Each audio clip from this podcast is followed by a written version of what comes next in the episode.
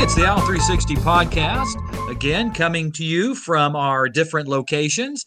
But uh, today's show, we're going to be talking about high school and middle school scheduling. Also, we'll be checking in with Miss Kate Dubois, our dyslexic coordinator for the district, and what's been going on with her. And let's go ahead and jump right in. With us is Ms. Nikki Story. Hey, Nikki. Hey, Troy. How are you? I'm okay. Thanks for asking. And Mrs. Van Loo. Hi, guys. So let's just jump in and start talking. Uh, Nikki, what all is involved as far as high school scheduling? Oh wow, that's a that's a really complicated question. Um, if you want to start like, I mean, at the eighth grade level, like, I mean, I know you guys are in that right now with us.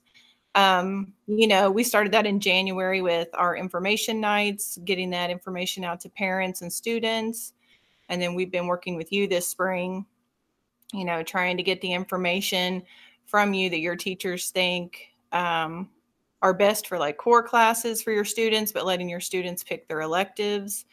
And so right now we're just kind of polishing their schedules, really. Um, and that's kind of the way it is with all the students right now. Um, luckily, I mean, if there can be a blessing with this COVID 19, it actually happened after we got all of our course requests in. Um, Mr. Prangy and Mr. Fife always want our schedules um, and course requests completed by spring break. And so we had basically met with all of our ninth, 10th, and 11th graders and got our course requests in. So right now, we just have sometimes kids emailing us, asking us to change some things. Um, we're just finishing up changing uh, maybe classes that are too full, taking students out, e- you know, emailing them and asking them if they would be willing to try something else. Um, I know Mr. Fife said this week that uh, they're trying to finish up the master schedule this week. And to answer your question of when schedules might be ready, we're hoping to open up iNow for the students to see their schedules either late this week or the beginning of next week. Oh, so I think that'll make students and parents happy because I know we've been getting emails wanting to know when they can see their schedules. And so the goal is um, for them to be able to see that by the end of this week or beginning of next. Nikki, now how is placement done? I know if, as far as incoming freshmen, um, that's teacher recommendations. Let's say I sign up and I think, well, I'm really good at at math and I want to go ahead and take algebra honors. And I, you know, I how does that work? Well, we try to. Um, this was the first year we kind of let the students pick where they thought they wanted to be when they came to high to to high school and what class they felt like they could they could handle. And then um, we've looked at their grades that they currently have. Um, you know, this year in the eighth grade, sometimes we look back at past ISTEP scores and then we've we've emailed some teachers we've emailed you know you guys to, for the students that we think you know may struggle once they get to high school or may not have um, you know enough experience and you know maybe algebra you know and coming over and trying to take accelerated geometry their freshman year. Um, because there's a lot of other things to consider. When you come to the high school your first year there's a lot of transition and so we want to make sure that kids are ready in all different kinds of areas because those are going to be tough classes coming, you know, right out of the middle school. And so, you know, we try to look at all different kinds of areas like that and feedback from, you know, I think you guys especially because you know the student, you know their work ethic, you know how they've been throughout the year. And so we try to take all that into consideration. And then we've been making calls to some of the parents when um, when we have had to move them maybe back into um, regular geometry instead of accelerated geometry, or if they had picked accelerated bio and we thought maybe, you know, earth science was, you know, the better place to start for freshman year. And and overall the parents have been very understanding when we've made those phone calls. Now, if a student has a question about their schedule, whom do they email? Well, it would be best if they would email their counselor. Um, so I'm I'm hoping that they maybe understand and then and they may not know the breakdown of who their counselor is. I know we went over that during freshman orientation and not all students were there. Um, but if they can if they go on the Seymour High School website and they go to student services and they there's a link there for the eighth grade information, there is a breakdown of the counselors by alphabet. So they would be able to see who their counselor is. For example, they might say, Well, I'd signed up for biology. I really don't think I'm ready for it. And they would just email their counselor according to their last name who's assigned right. to them. And that right. would be Mr. Harmon, Mrs. Harmon, yourself, or Mr. Fife. Is that exactly. correct? Yep. Okay. That would be the best thing for them to do is to email us. Okay. Mrs. Van Loo, how do things differ as far as the uh, middle school scheduling uh, to the high school scheduling? Well, I know in high school the kids have they get to pretty much choose what they want to take, or they have a lot more choices. Our seventh graders really don't have a lot of choices. They can take band or choir. Um, we kind of just take because of the situation that we're in. We've taken the list from sixth grade center and just made those our seventh seventh grade band and choir list the high ability lists are kind of predetermined based on some test scores and um, things like that. There's a, a plan or a, a, guidelines that they go by. And the rest of the classes, really, for the seventh graders, are all pretty much the same. Um, I guess we have pre algebra and seventh grade math, but those were determined by um, I, Ready scores. Yes. Right. Um, eighth graders, though, they do have more choices. And luckily, right before spring break, we had them make choices for their encore classes. So they get to have a first and second choice of what they wanted to take. They do have a few choices of high school courses that they can take as eighth graders. So we have kids that will be taking those classes. And then what I've been spending a lot of time, days and days and weeks and weeks, it seems like, is uh, putting all, compiling all that. And now we're inputting request.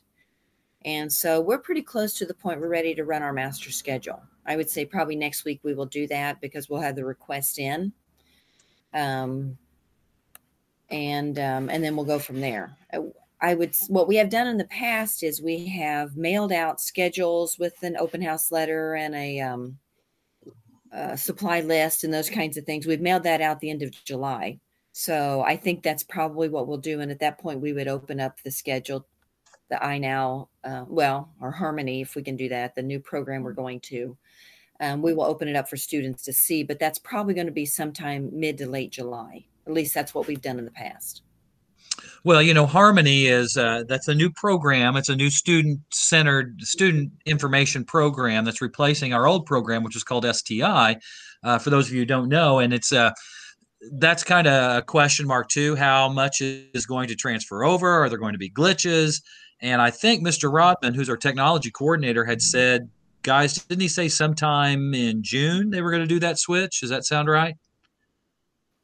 They're looking at June 15th. Okay. To take our scheduling data. Right now, they already have some of the data that they're pulling over, addresses and that type of information. But the scheduling data and some other things like that, mm, early to mid June. Okay. Now, Mrs. Van Loo, if there's if there are mistakes in the schedule, uh, like for example, oh, I'm in band and I'm in general music and band. Again, all a parent or the student needs to do would just be email uh, mm-hmm. the counselors at the middle right. school. Yeah, that wouldn't be a problem, and we'll get that changed. Um, and then they can, they'll you know they'll get their schedule ahead of time. It'd be best if they would contact one of us, or they can do it at open house, but that gets kind of late and gets kind of hectic that night. So I would suggest they do it before the open house night. Well, and again, everything's kind of up in the air. We have nothing definitive yet about even the start of school. That's kind of depends on a lot of factors. So, kind of in a holding pattern. But uh, if parents, if you do have questions, feel free uh, to give us a call. Uh, here's Nikki Story's home phone number. Everybody, no, I'm kidding. No, no, no, no, no. Let's not do that. yeah, just have it. Just call Kate Du Bois uh, at Emerson, and she'll take care of that. Kate, I know you're a veteran scheduler too, from being at the high school. Kate is assistant principal at uh, Emerson Elementary, and also she is our district coordinator for dyslexia. And uh, Kate, switching topics real fast. I know that you have been in a couple of trainings uh, recently, and would you mind jumping in and telling us a little bit about that? Sure. Uh, I have had uh, the opportunity to get trained in something referred to as the Sonday System. And that is something that we are bringing to Seymour schools to help our students who may be identified with characteristics of dyslexia. I also had the opportunity to attend an IMSE, which is a multisensory approach to education that also follows Orton Gillingham uh, instructional practices, and that was for intermediate grades. So I was able to find ways to help students who are maybe in grades three and up who are having um, some challenges in getting that reading fluency and getting that uh, secure um, reading development and uh, very excited to have had that opportunity and uh, work with teachers to be able to help students to read Okay, to, to jump in real fast as a review, could you could you define dyslexia for us very quickly? Uh, sure. So there's not actually one uh, definition. Indiana has adopted the definition of the International Dyslexia Association, and uh, primarily what they're looking at is deficiencies in phonological and phonemic awareness, uh, as well as difficulties in spelling and sounding out words. And that would be characterized, uh, it is a neurological um, disorder, and it typically is unexpected in the child. It wouldn't be um, wouldn't be something that you would uh, find that the student would be having difficulties to be able to acquire reading. Um, and something I, I, always like to help people to uh, just to know is that, you know, sometimes we think um, that reading is just part of being a human and it it actually it we are using our brains in very unique ways and very unique structures whenever we learn how to read. Uh, we're taking uh, a symbol on a page and then applying a sound to that. And then there are 44 uh, sounds in the English language. And um, it's actually a very complex process that our brain goes through, but boy, it, it does it in, in very quick fashion. But there are some individuals where that neural networking is comprised in a little bit of a different way, and it's more of a challenge to be able to decode um, and apply all of those concepts at the same time. And so that's the beauty of multisensory education is that it helps the brain to create those neural pathways so that so that that reading can be can be done more efficiently and effectively. Sure. I mean, and you know, what? growing up dyslexia, I thought, well, you just jumble up your letters, uh, but there's more to the to it than that, correct? Yes, it's actually uh, considered more of what they refer to as phonological or phonemic um, development, and that is being able to take words apart and hear the different sounds, beginning sounds and ending sounds in words. Um, and it's, for example, being able to hear the word cat, and then if someone were to say, change that beginning sound to an H, um, then the individual needs to know that they would then replace it with a sound at the beginning and then making that word hat. Um, that's referred to onset and rime is the is the ending sound. We have things uh, known as digraphs and vowel teams and all sorts of things that that are again those of us who read fluently kind of take for advantage unknowingly, um, and that's quite a, a challenge for individuals with dyslexia. And how much of our population would you say, you know, has dyslexia uh, in some form? There are uh, reports that say approximately 20% of individuals may struggle with characteristics of dyslexia. That would be considered on a continuum as we think about that. There are individuals who have mild forms of dyslexia to moderate forms, and then there are individuals with significant, significant impairment of dyslexia. And oftentimes, what we find um, with individuals with a significant impairment, there's a something referred to as surface dyslexia, as well as uh, what's what's known as deep dyslexia. And uh, surface dyslexia is when there is difficulty being able to recognize that shape and when they visualize the shape also be able to apply the sound to that keep those in um, word order as we see them on the page to create something that's known as orthographic memory. Um, and then the deep dyslexia is that part of the brain that uh, that deals with the language impairment, um, just of being able to manipulate those sounds, hold those sounds. Um, in kind of in what's known as an automaticity um, and be able to pull those up very rapidly. So, individuals with significant forms of dyslexia um, oftentimes have have that combined type where they not only have a surface but also a deep deep dyslexia impairment. And if parents are concerned, or how would they get a hold of you? What what's our district policy? Just to email you, or call the school, or talk to their teacher first? Well, I certainly always encourage uh, parents to contact their teacher. Part of it, especially with young children, um, the process of learning to read, the way that that develops oftentimes does look like dyslexia just because of trying to learn the sounds. Again the brain has to has to develop um, that coding within it. So um, there are some things that are prototypical of reading development and i would certainly lean on teachers for their expertise and and their recommendation within that we also know, though, that early intervention is key to making sure that students are able to acquire their reading skills. Um, we definitely want to, to be working to identify that before uh, the fourth grade. So, but if there are any specific questions just about dyslexia and, and wanting to kind of know more, um, or even what parents can do at home to build that, um, certainly happy to help. My information is on the school website. I would like to add that we with with Seymour Schools and COVID 19, unfortunately, our process for universal screening and doing our level one screeners in this first year was interrupted, and we were forced to go on a pause for that. As you mentioned, earlier, we're not quite sure what things are going to look like.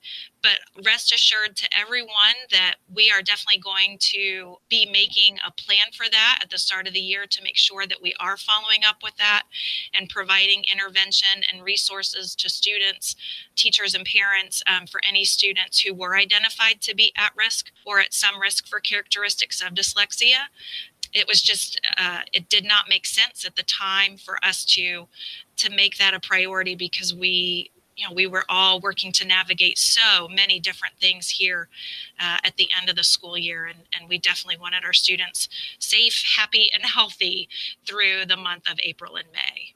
Well thank you kate very much. You know there's a whole program we'll have to do a whole podcast on uh, the IMSE. I think there's a great deal of information we'd like to share with everybody and and pick your brain and understand your knowledge, and also on the system you were referring to earlier. But Kate, anything in closing? Anything else you would like to add? Uh, I would just like to let parents know that uh, this summer I'm looking to curate some things for parents to do with students, uh, with their children, that can look very much like a game to help in the development of the phonological and phonemic awareness, which just means sounds, um, working with word sounds, and and how to do that because I think there are many many parents who want to help their children, but but they're just not sure what the best practice is. And goodness knows the interwebs certainly like to um, give us resources, but we don't always know if that's the best practice for our children and the best way to instruct it. So I'm looking to help share what is best practice and research for reading development and be able to bring that into our students' homes. Okay. Uh, Nikki, uh, Janet, anything in closing you would like to add about scheduling or anything you might have heard uh, Kate discuss during our dyslexic portion? I just want to remind people to be patient with us, to make sure that we've got everything that we need before we open up schedules, you know, to uh, to the students and parents to email us. Students, check your email. You know, if we need if we need some questions answered, uh, please check your emails. We continue to make changes throughout the summer. We're always uh, we have to check transcripts once your grades are in, and so we may have to switch some things around. So we send out emails to students. It's always good to check your emails throughout the summer. Um, so that would be probably all to finish up. That's what I was going to say. Just be patient. We're working on the schedule, but we also want to make sure that we have people where they are should be and the classes are balanced and there's a lot of things that go into creating a schedule that works best for everybody so just be patient all right. Well, uh, Mrs. Du Bois, Mrs. Van Loo, Mrs. Story, thank you guys very much for being a part of this edition of the Owl 360 podcast. We talked about uh, dyslexia. We also talked about scheduling, both for middle school and high school. So, for more information, feel free to email or you can always contact us through the Owl 360 uh, podcast and look for us there if you have any questions. Well, guys, you know we always close on something. So, I think we have to close on We're Soaring to Excellence Everyone, every day. Every day.